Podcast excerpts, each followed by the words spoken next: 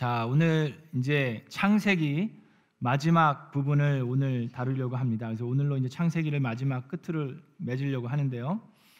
어, 오늘 은혜 받으실 하나님 말씀을 그래서 이 창세기를 마무리하면서 요셉에 대해서 우리가 공부를 할 건데 요셉이 한 그 말씀 중에 말들 중에 이 세 가지의 구절을 저희가 보도록 하겠습니다. 그래서 세 구절을 제가 픽했는데 그 구절들을 우리 함께 묵상하고 어, 봉독하겠습니다. 우리 다 같이 일어나셔서 주보에 나누어 드린 그 구절들 있죠. 39장 9절, 41장 16절, 50장 19절과 20절을 어, 같이 읽도록 하겠습니다. 우리 몇 구절 안 되니까요. 우리 다 같이 함께 읽겠습니다. 창세기 39장 9절부터 시작. 내가 어찌 이런 나쁜 일을 저질러서 하나님을 거역하는 죄를 지을 수 있겠습니까? 16절. 요셉이 바로에게 대답하였다. 저에게는 그런 능력이 없습니다. 임금님께서 기뻐하실 대답은 하나님이 해 주실 것입니다. 50장 19절. 요셉이 그들에게 말하였다. 두려워하지 마십시오. 내가 하나님을 대신하기라도 하겠습니까? 형님들은 나를 해치려고 하였지만 하나님은 오히려 그것을 선하게 바꾸셔서 오늘과 같이 수많은 사람의 생명을 구원하셨습니다. 아멘. 이것은 하나님의 말씀입니다. 우리 자리에 앉으시기 전에 주변에 있는 분들과 반갑게 인사 나누겠습니다. 잘 오셨습니다. 반갑습니다. 하늘 복 많이 받으세요. 하나님의 미라클이 됩시다. 감사합니다.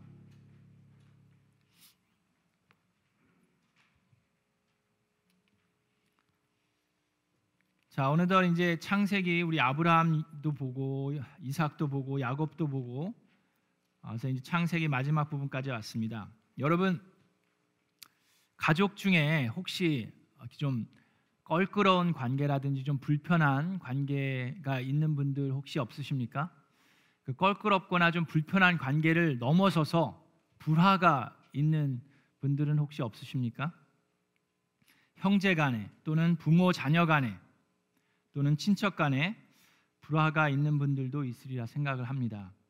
우리가 하나님을 믿는 사람들이면 가족 간에 서로 아끼고 사랑하고 보살피고 해도 시간이 부족한 판에 그럼에도 불구하고 우리는 서로 가족끼리도 너무 아픈 상처를 주고받을 때가 간혹 있는 것을 보게 됩니다. 오늘 창세기를 마무리하면서 요셉이라는 아주 중요한 인물을 같이 나누려고 하는데 이 요셉이야말로 이 가족 간의 불화가 아주 심했던 사람입니다. 가족으로부터 어마어마하게 큰 상처를 받고 아픔과 슬픔을 겪은 사람임에도 불구하고 그것을 다 극복해 나갔을 뿐만 아니라 요셉의 삶이 하나님의 이야기로 변화되어서 하나님께 아주 귀하게 쓰임 받는 인물이 바로 요셉입니다. 요셉은 여러분 창세기에 창세기가 몇 장까지 있죠? 50장까지 있죠. 근데 창세기의 거의 3분의 1을 차지합니다. 아브라함보다도 이삭보다도 야곱보다도 요셉의 이야기가 더 많은 부분을 차지합니다. 그만큼 요셉은 아주 아주 중요한 인물입니다. 그래서 오늘 이 요셉이 도대체 어떤 사람이기에 왜 요셉이 이렇게 중요하게 창세기의 중요한 부분을 차지하고 어떻게 해서 하나님께 귀하게 쓰임 받았는지 어떻게 해서 요셉의 삶이 하나님의 이야기가 되었는지를 우리가 말씀을 통해서 배우기를 원하는데 그것은 요셉의 귀한 이 성품이 아닌가 하는 생각이 듭니다. 그래서 요셉의 말씀 이 세 구절을 통해서 과연 요셉의 성품이 어떤 것이고 그것을 우리가 배워서 저와 여러분의 삶도 그냥 우리의 삶으로 끝나는 것이 아니라 여러분의 삶이 하나님의 이야기로 변화되는 그런 귀한 하나님의 역사하심을 체험하는 저와 여러분 되기를 주님의 이름으로 축원합니다. 자, 요셉은 아주 불행한 어린 시절을 보내게 됩니다. 여러분 이제 교회 오래 다니신 분들은 요셉의 이야기를 많이 들어보셨을 거예요. 근데 어, 또 처음 오시는 분들은 요셉 이야기는 창세기 37장부터 읽어보시면 쭉 나와 있습니다. 자, 요셉은 그의 어머니였던 레이첼, 라헬은 요셉의 동생을 낳으면서 생모가 목숨을 잃게 됩니다. 그러니까 요셉은 자기 엄마의 얼굴도 기억도 못할 거예요. 자, 그래서 아빠 밑에서 세 명의 stepmother 밑에서 자라게 됩니다. 아빠가 아내가 네 명이나 있었죠. 자기의 생모는 돌아가셨고 세 명의 스텝마들 밑에서 열 명의 형들이 있었어요. 이복 형들이 있었는데 그리고 자기의 친동생 벤자민이 있었습니다. 이 자기 아버지인 야곱은 열두 아들이 있었는데 그 중에서도 요셉을 특별히 사랑했습니다. 그래서 이, 이 페이버티즘이 아주 심했어요. 그러니까 그 이복 형들이 요셉을 얼마나 시기하고 미워했겠습니까? 그 미워함이 너무나도 극도에 다다라서 결국에는 그 형들이 같은 아버지인 형이 요셉을 죽이려고까지 할 정도였는데 다행히도 죽이지는 않고 종으로 팔아버립니다. 돈을 주고 이집트에 노예로 팔아버리죠. 자, 그랬을 때 요셉의 나이가 17살이었습니다. 17살 소년이 자기 형들에게 죽임을 당할 뻔하다가 노예로 팔려갔으니 그 마음이 어땠을까요? 그 안에 있는 bitterness와 anger, 그 분노와 저주와 화가 아주 똘똘 뭉쳐 있을 수도 있을 법하지 않습니까? 그러면서 내가 언젠가 반드시 복수하리라는 마음이 생겼을 법도 한데 근데 요셉은 그 어려운 상황을 다 극복해 나갔을 뿐만 아니라 하나님께 귀하게 쓰임을 받게 됩니다. 자, 요셉이 팔려가죠. 자, 그런데 애굽에서 요셉의 주인이 된 사람은 이집트의 바로 왕의 경호 대장입니다. 그러니까 아주 높은 위치에 있는 사람에게 잘 팔려간 거예요. 근데 이 경호 대장이 요셉을 보는데 이 젊은 사람이 시키는 일 너무 잘할 뿐만 아니라 하는 일마다 다 너무 잘 되는 거예요. 그래서 진짜 이 요셉의 하나님이 이 사람과 함께 하고 있구나라는 것을 이 경호 대장이 주인이 알게 됩니다. 그래서 요셉을 그 집에 있는 모든 일들을 다 맡기는 신복으로 삼고 집에 있는 모든 일과 자신의 모든 재산을 다 요셉에게 맡깁니다.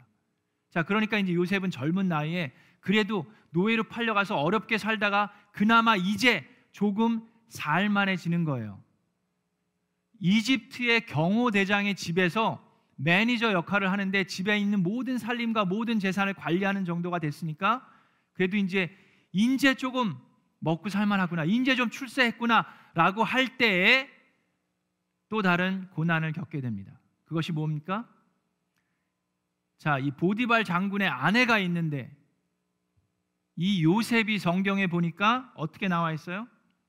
용모가 출중하고 잘생긴 미남이었다라고 나옵니다. 그랬을 때 이 보디발 장군의 아내가 요셉의 그 용모를 보고 꼬시기 시작합니다. 네, 꼬신다고 그러니까 좀 이상하세요? 네. 꿰기 시작합니다. 그래서 나하고 좀 어떻게 해봅시다. 막 그러니까 요셉이 이런 단조를 절대로 이러시지 마십시오. 저는 할 수 없습니다라고 얘기합니다. 저는 연상은 사귀지 않습니다라고 얘기했습니까? 저는 유부녀는 노땡큐입니다 라고 얘기했어요 요셉이 그러지 않았습니다. 요셉이 뭐라고 얘기했습니까? 자 요셉이 이 보디발 장군의 아내에게 한 그 말씀 그 말이 바로 오늘 볼 첫 번째 요셉의 성품을 나타내고 있는 그 구절의 말씀입니다. 창세기 39장 9절에 이렇게 얘기합니다. 내가 어찌 이런 나쁜 일을 저질러서 하나님을 거역하는 죄를 지을 수 있겠습니까? 자, 요셉이 뭐라고 얘기했습니까? 내가 이런 나쁜 짓을 해서 나를 믿고 맡겨준 나의 주인에게 어떻게 이런 거역을 할 수 있겠습니까? 라고 얘기하지 않았어요. 뭐라고 얘기했습니까? 내가 이런 나쁜 일을 행해서 어떻게 나의 이름과 나의 가족의 이름에 먹칠을 할 수 있겠습니까? 라고 하지 않았어요. 이제 조금 먹게 살게 됐는데 내가 이 일을 하다 걸리면은 이제 말짱 도루묵이 될 텐데 이 일을 어떻게 내가 감당할 수 있겠습니다라고 얘기하지 않았어요. 어떻게 얘기했습니까? 요셉은 내가 이 일을 해서 하나님께 거역할 수 있겠습니까라고 얘기했습니까? 요셉은 확실히 알고 있었습니다. 사람을 두려워했던 게 아니에요. 벌을 두려워했던 게 아닙니다. 요셉이 두려워했던 건 누구입니까? 하나님입니다. 자, 어떻게 요셉이 그 젊은 나이에 이런 마음을 가질 수 있었을까요? 어떻게 이런 시험에 들지 않을 수 있었을까요? 그 당시에 이집트의 경호 대장의 아내가 될 정도였으면 아주 특출한 미모를 가지고 있었으리라고 우리의 짐작할 수 있습니다. 자, 그런 시험과 유혹을 물리칠 수 있었고 그 보디발 장군의 아내는 하루 한 번만 그렇게 유혹한 것이 아니라 계속해서 유혹을 했어요. 자, 그럼에도 불구하고 요셉은 단호하게 거절할 수 있었던 것은 어떻게 내가 하나님을 거역하는 죄를 지을 수 있겠습니까? 그 말은 무엇입니까? 요셉은 젊은 나이임에도 불구하고 하나님을 경외하는 마음이 그 마음 속에 있었기 때문입니다. 자, 창세기 아, 잠언 9장 10절을 보면 여러분들이 잘 아는 말씀이 있습니다. 주님을 경외하는 것이 지혜의 근본이요 거룩하신 일을 아는 것이 슬기의 근본이다라고 되어 있는데 그 구절 말씀을 그대로 화면에 나, 나타내 주세요. 자, 요셉은 하나님을 경외하는 사람이었습니다. 그렇기 때문에 그 죄를 짓지 않을 수 있었는데 자, 여기서 주님을 경외하는 것이 지혜의 근본이라고 그랬는데 여기서 얘기하는 지혜는 영어로는 wisdom이라고 돼 있죠. 여기서 얘기하는 wisdom은 그냥 똑똑한 게 아닙니다. 자, 여기서 얘기하는 그 히브리어 단어 이 지혜는 어떤 뜻이냐 하면 무엇이 옳고 그른 것을 분별해 낼 수 있는 능력을 가르칩니다. 그것이 지혜라고 얘기하고 있는 거예요. 자, 요셉에게는 그런 지혜가 있었습니다. 무엇이 옳고 그른지를 분별해 내는 능력이 요셉에게 있었는데 그 지혜가 어, 그 지혜의 근본이 어디서 온다고 그랬어요? 주님을 경외하는 것에서 온다고 그랬습니다. 자, fear of the Lord라고 되어 있는데 그 경외. 여러분 하나님을 경외하십니까? 도대체 경외라는 게 무슨 뜻입니까? 하나님을 경외한다라는 거. fear of the Lord. 그것이 요셉을 이렇게 지킬 수 있었는데 하나님을 fear 한다는 게 무슨 얘기입니까? 우리가 그것을 올바로 이해하지 않으면 요셉의 성품을 닮아갈 수가 없습니다. 하나님을 경외하는 것. The fear of the Lord. 자, 우리가 먼저 알아야 하는 것은 성경에 가로 넣고 of the Lord라는 단어가 여러 개가 나옵니다. 자, 뭐 예를 들면 하나님의 말씀, the word of Yahweh라고도 나오고 하나님의 목소리, voice of Yahweh, face of Yahweh, name of Yahweh, eye of Yahweh, 하나님의 눈, 하나님의 이름, 하나님의 목소리, 하나님의 얼굴, 하나님의 말씀 다 그렇게 나오는데 자, 여기서 주목해야 되는 것은 fear of the Lord도 그 fear가 나에게서 나오는 것이 아니라 하나님으로부터 나오는 것을 얘기합니다.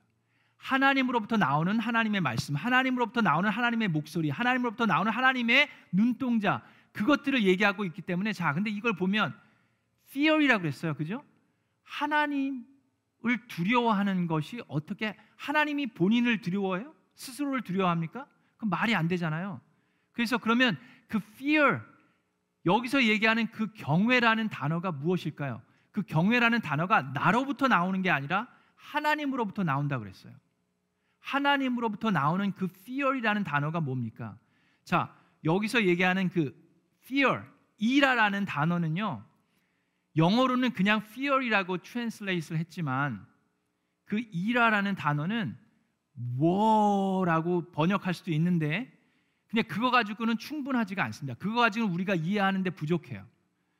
그 워 하면서 온 몸 안에 있는 모든 뼈들이 다 부르르 떨고 있는 것처럼 워 하는 그런 말을 저 fear로 번역을 했는데 그 단어 자체만으로는 우리가 주님을 경외하는 것을 이해하기에 부족합니다. 그래서 그 이라라는 단어의 뿌리를 봐야 돼요. 근데 그 경외라는 단어의 뿌리를 이해하기 위해서 그 똑같은 뿌리로부터 번역된 두 가지의 단어가 성경에 나오는데 그 첫 번째는 시편 1장에 나옵니다. 시편 1장에 보면 어떻게 그 단어를 쓰냐 하면 시편 1장 2절에 보면 하나님의 법 토라를 얘기할 때 같은 그 뿌리의 언어를 씁니다. 자, 하나님의 말씀이 그 첫 번째 단어고요. 두 번째 단어는 사사기 3장 10절에 나오는데 그것이 하나님의 스피릿을 나타냅니다. 자, 다시 쉽게 얘기해서 무슨 얘기냐 하면요. 자, fear of the Lord is the beginning of wisdom이라고 그랬어요. 무엇이 옳고 그른 것을 분별할 수 있는 그 wisdom을 그것의 근본이 되는 것은 하나님으로부터 나온 fear인데 그 fear가 뭐라고요? 하나님의 토라, 하나님의 말씀과 하나님의 spirit. 다시금 얘기하면 하나님의 성품, 하나님의 캐릭터를 얘기합니다. 자, 쉽게 얘기하면 하나님을 경외하는 것이 지혜의 근본이라는 것은 하나님의 말씀과 성품이 나를 휘어 감으면 내가 무엇이 옳고 그른 것을 분별할 수 있는 능력이 생긴다라는 얘기입니다. 자, 여러분 이거 기억하기 힘들죠? 이거 저 기억하기 힘들어요. 그래서 한 번 설교 말씀 들으시고 이게 어렵다라고 생각하실 수 있는데 그러면 감사하게도 우리는 유튜브가 있네요. 팟캐스트가 있어요. 한 번만 듣고 끝나는 게 아니라 또 들어도 돼요, 여러분. 그거 아셨어요? 두 번만 들어서 되는 게 아니라 세 번도 들으실 수 있습니다. 매일 들으실 수도 있네요. 그러니까 어렵다고 그러지 마시고 아주 쉽게 풀이한 거예요. 자, 그래서 하나님을 경외함으로 요셉은 그 죄를 짓지 않을 수 있었습니다. 근데 그 하나님을 경외한다는 게 뭐예요? 저와 여러분이 하나님을 경외할 수 있는 것은 내가 하나님을 두려워하는 게 아니에요. 하나님으로부터 나온 하나님의 말씀과 하나님의 스피릿이 내 안에 거하면 내가 무엇이 옳고 그른 것을 분별해 낼 수 있는 능력이 생겨서 하나님 앞에 죄를 범하지 않게 됩니다. 그래서 그 말씀과 스피릿이 우리 안에 늘 거해야 합니다. 하나님께서 요셉과 동행하셨어요. 그래서 요셉은 그 나이에도 불구하고 그런 유혹을 물리칠 수 있었습니다. 자, 그런 가운데 그렇게 됐는데 요셉이 이제 하나님을 경외해서 옳은 일을 했, 잖아요 죄를 짓지 않았습니다. 자, 그런데 우리가 또 알아야 하는 것은 옳은 것을 선택해도 그 결과가 항상 좋은 것은 아닙니다.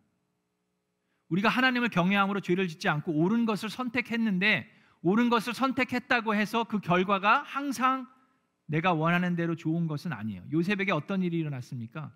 요셉은 그 유혹을 거절했어요. 그럼에도 불구하고 감옥에 갇히게 됩니다. 잘못한 것은 없는데도 불구하고 그 주인이 믿어주질 않죠. 아내 말을 더 믿고 요셉의 말을 믿지 않고 감옥에 가둡니다. 그리고 요셉은 본인의 20대를 20대 전부 대부분 if not all of it 전부를 다 감옥에서 보내게 돼요. 17살 때 노예로 팔려가서 잠깐 잠깐 그 조금 잘 괜찮가 했더니 오해를 사서 감옥에 가서 20대를 다 감옥에 보내게 됩니다. 자, 그러면 보통 사람 같으면 어떻게 해요? 보통 사람 같으면 거기서 무너집니다. 내가 이렇게까지 했는데 이게 뭐야? 그러면서 거기서 자포자기하고 폐인이 되는 것이 정상이라고 할 수 있어요. 그럼에도 불구하고 하나님께서 어떻게 하십니까? 39장 21절에 주님께서 요셉과 함께 계시면서 돌보아 주시고 그를 한결같이 사랑하셔서 간수장의 눈에 들게 하셨습니다. 많은 사람들은 어, 죄인, 죄수, 감옥에 갇힌 사람들과 함께 하지 않습니다. 그를 멀리 하죠. 근데 하나님은 어떻게 했습니까? 요셉과 함께 계셨습니다. 감옥에서도 요셉과 함께 계셨고 그를 돌보아 주셨을 뿐만 아니라 하나님께서 그를 어떻게 했어요? 한결같이 사랑하셔서 그를 돌보아 주셨습니다. 자, 하나님은 우리가 어디에 있든지 함께 하시고 우리를 돌보아 주시고 한결같이 사랑해 주시는 줄로 믿습니다. 감옥에 있을 때 누구를 만납니까? 그 왕의 그, 그 부하들을 만나게 돼 시종장을 만나게 됩니다. 한 명의 시종장은 술잔을 따르는 왕의 술잔을 따르는 컵베어라고 또 한 명의 시종장은 왕의 빵을 굽는 베이커를 만나게 됩니다. 근데 그들이 꿈을 꾸는데 요셉이 하나님께서 도우셔서 꿈을 해몽하죠. 그래서 베이커는 3일 뒤에 죽음을 당할 거라는 걸 알게 되고 그는 죽습니다. 그런데 그 컵베어 이 시종장은 다시금 회복돼서 직책이 회복돼서 왕에게 가는데 요셉이 그 시종장에게 회복이 되면 나를 좀 기억해 주십시오. 저는 억울하게 갇혀 있습니다. 얘기를 했는데 이 시종장이 어떻게 됩니까? 자기가 직책이 회복되니까 요셉이 자기를 도와줬던 것을 까마득히 잊어버립니다. 그래서 요셉은 2년이나 더 감옥에 갇혀서 생활하게 됩니다. 드디어 그리고 나서 시간이 또 흐릅니다. 그리고 나서 요셉이 30이 됐을 때 30살이 됐을 때 이집트의 왕인 바로가 꿈을 꾸게 되죠. 근데 그 나라에 이집트의 온 나라에 그 누구도 그 꿈을 해몽할 사람이 없어요. 그랬을 때 그제서야 이 시종장이 요셉의 자기가 요셉이 자기의 꿈을 해몽했던 걸 기억하고 왕에게 얘기합니다. 자, 그래서 요셉이 왕에게 불려 나옵니다. 자, 여러분 경호대장의 아내를 겁탈하려는 그런 혐의를 받아서 감옥에 갇힌 그 노예 종이 이집트의 왕 앞에 설 수 있다라는 것은 기적이에요. 그죠? 그거는 말도 안 되는 겁니다. 자, 요셉에게는 이제야 절대 인생에 이거는 정말 기적인 일이 일어나는 거예요. 절호의 기회가 찾아왔습니다. 이제 내가 임금님 앞에 내가 이집트의 왕 앞에 섰으니 이집트의 왕한테 내가 조금만이라도 좀 잘 보이면 풀려날 수 있을 거 아니에요. 그죠? 자, 그래서 불려왔을 때 이집트의 왕이 그 당시에 세계에서 가장 힘이 큰 그 사람이 요셉에게 이야기합니다. 41장 15절에 바로가 요셉에게 말하였다. 내가 꿈을 하나 꾸었는데 그것을 해몽할 수 있는 사람이 아무도 없다. 나는 네가 꿈 이야기를 들으면 잘 푼다고 들었다. 그래서 너를 불렀다. 라고 바로가 요셉에게 얘기합니다. 자, 그랬을 때 요셉이 바로 왕에게 이야기합니다. 자, 뭐라고 얘기합니까? 요셉이 바로에게 대답하였다. 임금님, 저 할 수 있어요. 제가 할 테니까 대신에 저를 풀어 주세요. 저 억울하게 갇혔어요. 임금님, 저 할 수 있는데요. 제가 하면 뭐 해 주실래요? 뭐, 금은 보화를 주든지 뭐 한 10 밀리언 달러를 주든지 뭐 집을 하나 사주든지 그렇게 해주실래요? 그러면 해드릴게. 그렇게 얘기했습니까 요셉이? 요셉이 바로에게 대답하였다. 저에게는 그럴 능력이 없습니다. 임금님께서 기뻐하실 대답은 하나님이 해 주실 것입니다. 요셉이 어떻게 이런 얘기를 할 수 있습니까? 도대체 이 사람이 누구 여러분이나 저, 저나 여러분 같으면 이렇게 얘기할 수 있었을까요? 저 같았으면 좀 풀어달라고 그랬을 것 같아요. 제 20대를 이 감옥에서 그냥 썩게 내버려 두실 겁니까? 저 억울하게 왔는데 좀 풀어주십시오. 라고 얘기했을 것 같은데 요셉은 아무런 대가도 요구하지 않습니다. 그리고 본인이 할 수 있다라고 얘기하지 않아요. 요셉은 본인이 할 수 있는 것과 할 수 없는 것을 확실히 알고 있었습니다. 본인에게 크레딧을 받으려고 하지 않아요. 여러분, 저와 여러분은 어떻습니까? 우리는 어떻습니까? 뭔가 좀 일이 안 되면 우리는 남 탓을 하죠. 그리고 뭔가 잘 되면 어떻게 합니까? 내가 크레딧을 받으려고 합니다. 그게 우리들의 삶이에요. 그런데 요셉은 모든 크레딧을 다 하나님께 드리고 아무런 대가도 요구하지 않습니다. 왜요? 그것은 하나님께서 하신 거기 때문입니다. 여러분, 어, 우리는 우리가 살아가면서 여러분 한 분한 한 분을 하나님께서 귀하게 사용하실 줄로 믿습니다. 그리고 사용하시고 계시는 분들이 많이 있습니다. 여러분들의 목장을 통해서 여러분들 목자 목녀님을 통해서 영원 구원이 일어나고 있고 일어날 것이라고 믿습니다. 여러분들이 열심으로 섬기고 기도했기 때문에 여러분들을 통해서 하나님들이 하나님께서 안 믿는 분들을 믿게 하시고 예수 그리스도의 제자로 삼으시고 만들어 가시는 줄로 믿습니다. 자, 그렇게 됐을 때 모든 크레딧을 내가 받는 것이 아니라 하나님께 드리는 저와 여러분 되기를 주님의 이름으로 축원합니다. 그리고 아무런 대가도 바라지 않는 그런 저와 여러분 되기를 주님의 이름으로 축원합니다. 여러분 열왕기 하에 보면 나하만 장군이 나오죠. 열왕기 하 5장에 보면 시리아 왕의 군 사령관이었던 나하만 장군이 나병에 걸립니다.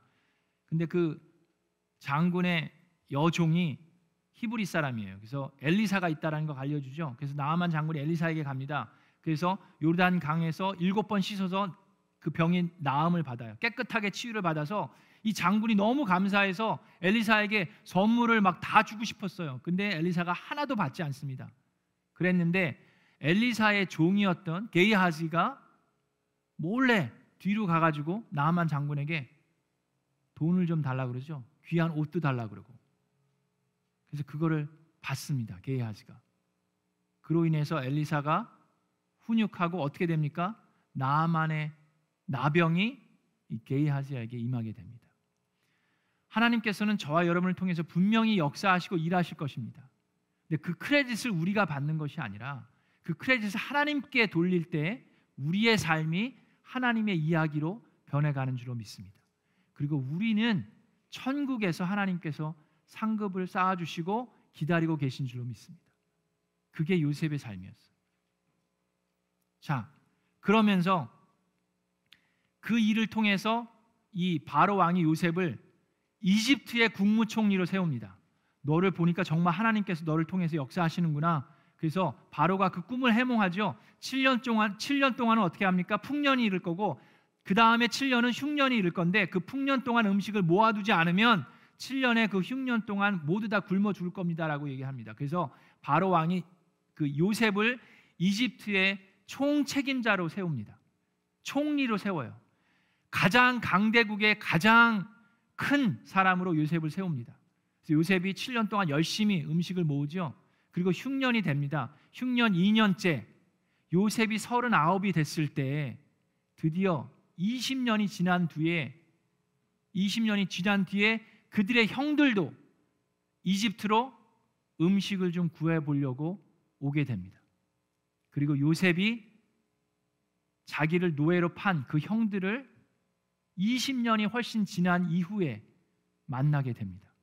그랬을 때 요셉이 그 형들을 벌하는 것이 아니라 용서하고 그의 가족을 모두 다 죽음에서 구원해냅니다. 요셉으로 인해서 그 아버지와 그 형제들이 다 이집트로 와서 이집트의 가장 좋은 땅에서 편안하게 살 수 있게 됩니다. 자, 그리고 야곱이 그의 아버지가 나이가 들어서 이제 천국으로 가게 됩니다. 아버지가 죽은 다음에 이 형들이 다시금 또 두려워하는 거예요. 이제 아버지가 죽었으니까 요셉이 옛날의 일을 기억하고 안갚음을 우리들한테 안갚음을 하면 어떡하지? 우리들의 복수를 하면 어떻게 하지? 해서 문서를 써서 그 요셉에게 보냅니다. 저희들을 용서하여 주시고 저희는 여러분 요셉 당신의 종입니다. 그 문서를 써서 보낸 것도 부족해 가지고 직접 찾아와서 요셉 앞에 무릎을 꿇고 절하면서 제발 용서해 주시고 저희들을 살려 주십시오. 저희는 요셉 당신의 종입니다라고 절을 합니다. 바로 마치 요셉이 어렸을 때 꾸었던 그 꿈처럼 절을 하죠. 자, 그랬을 때 요셉이 한 말. 자, 요셉이 형제들에게 그 형들에게 그 이복 형들에게 한 말이 마지막 이 세 번째 요셉의 성품을 나타내는 말입니다. 창세기 50장 19절과 20절 이렇게 얘기합니다. 요셉이 그들에게 말하였다. 두려워하지 마십시오. 내가 하나님을 대신하기라도 하겠습니까? 우리가 인간이 형들이 두려워해야 하는 사람은 요셉이 아니라 누굽니까? 하나님이라고 요셉은 가르쳐 주고 있어요. 내가 하나님을 대신하기라도 하겠습니까? 근데 요셉은요, 이집트의 총리예요. 이집트의 와, 그 바로는 이집트에서는 가장 큰 신입니다. 이집트에 있는 모든 것들을 다 총괄하는 그런 총리면 정말 뭐 거의 뭐 신이죠. 근데 요셉은 본인이 누군지를 알고 있었어요. 하나님을 대신하려고 하지 않았습니다. 내가 하나님을 대신하기라도 하겠습니까?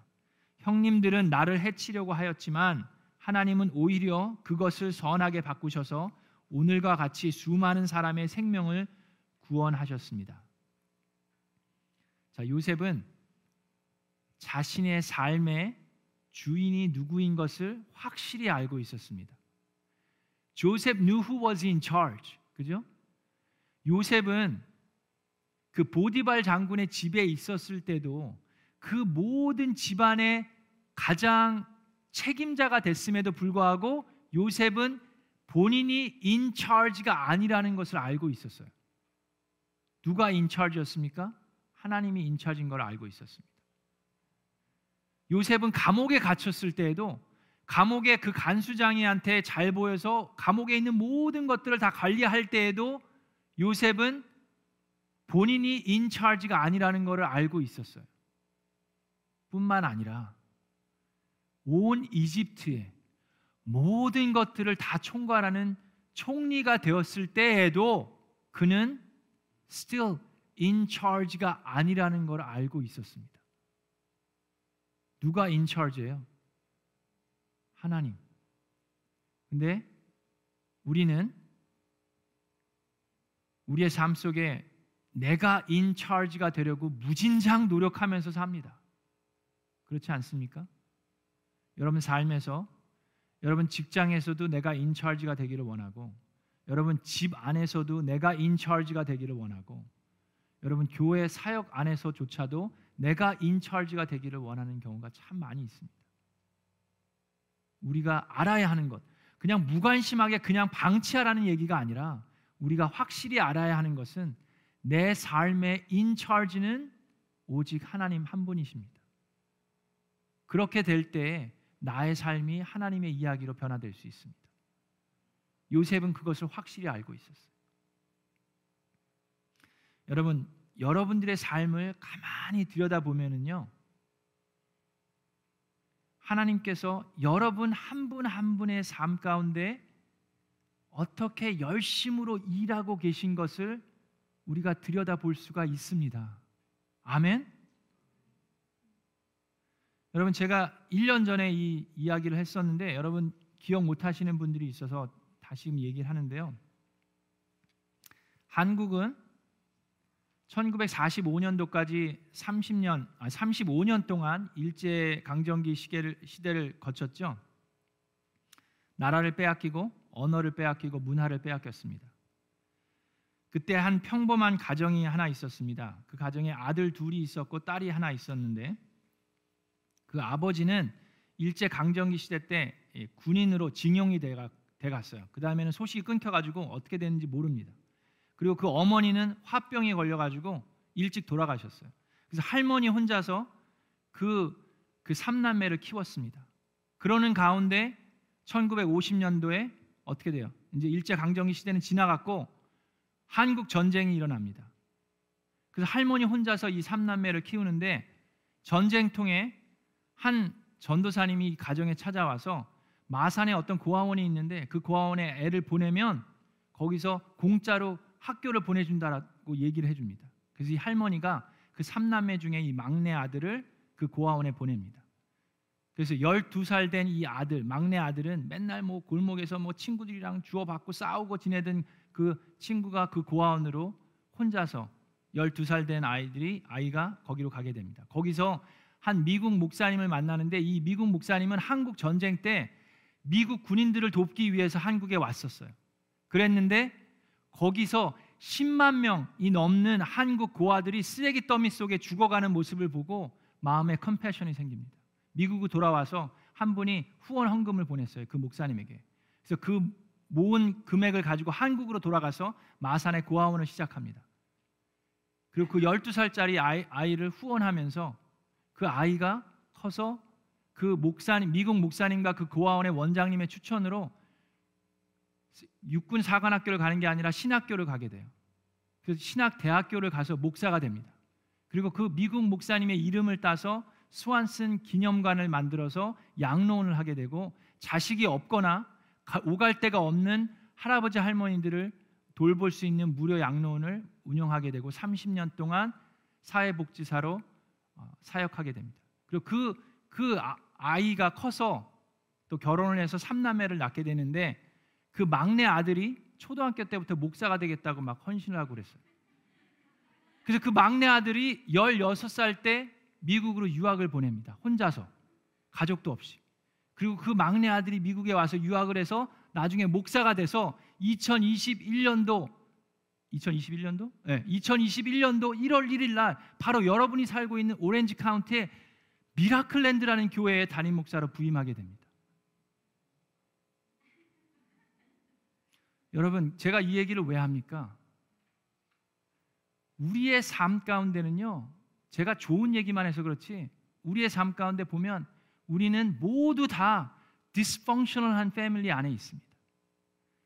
이 창세기의 요셉의 마지막 구절이 바로 그거예요. 자, 형제들은 어떻게 했습니까? 형님들은 나를 해치려고 했지만 하나님은 오히려 그것을 선하게 바꾸셔서 오늘과 같이 수많은 사람의 생명을 구원하셨습니다. 여러분, 저도 그렇고 여러분들도 그렇고 다 들여다보면 우리는 악을 택하면서 살아갈 때가 많이 있습니다. 요셉의 형들처럼 서로 시기하고 질투하고 이기주의적인 마음으로 서로에게 해하고 욕하고 등에 칼을 꽂으면서 죽고 죽이면서 살아가고 있어요. 그러는 가운데도 하나님께서는 하나님으로부터 나온 하나님의 말씀과 스피릿을 사람들에게 보내서 그것을 받아들인 사람들을 늘 함께 하시고 보호하시고 한결같이 사랑하셔서 우리들의 삶이 하나님의 이야기로 변화되기를 간절히 소원하시고 그렇게 역사하고 계십니다. 여러분들 한 분한 분의 삶이 지금 이 순간부터 여러분의 삶으로 끝나는 게 아니라 하나님의 이야기가 될 수 있습니다. 그것은 여러분이 할 수 있는 것이 아니라 하나님께서 하실 수 있는 것입니다. 요셉의 고백처럼 나는 할 수 없습니다. 그러나 하나님께서는 반드시 하실 것입니다. 여러분, 저와 여러분이 왜 이곳에 사는지 아십니까? 하나님께서 왜 여러분들을 여기까지 그리고 오늘 살려두셨는지 아십니까? 그것은 바로 요셉의 고백 속에 있습니다. 내가 이렇게 된 것은 바로 무엇 때문이라고요? 그로 인해서 모든 악한 것들이 일어나고 있는데 그것을 하나님께서는 선하게 바꾸셔서 오늘과 같이 수많은 사람들의 생명을 어떻게 하기 위해서요? 구원하기 위해서. 바로 그러기 위해서 여러분이 바로 지금 여기에 있습니다. 여러분을 통해서 그 많은 죽어가는 영혼들을 살리기 위해서 하나님은 오늘도 열심히 일하고 계십니다. 그 하나님을 찬양하고 그 하나님을 경외하는 저와 여러분 되기를 주님의 이름으로 축원합니다.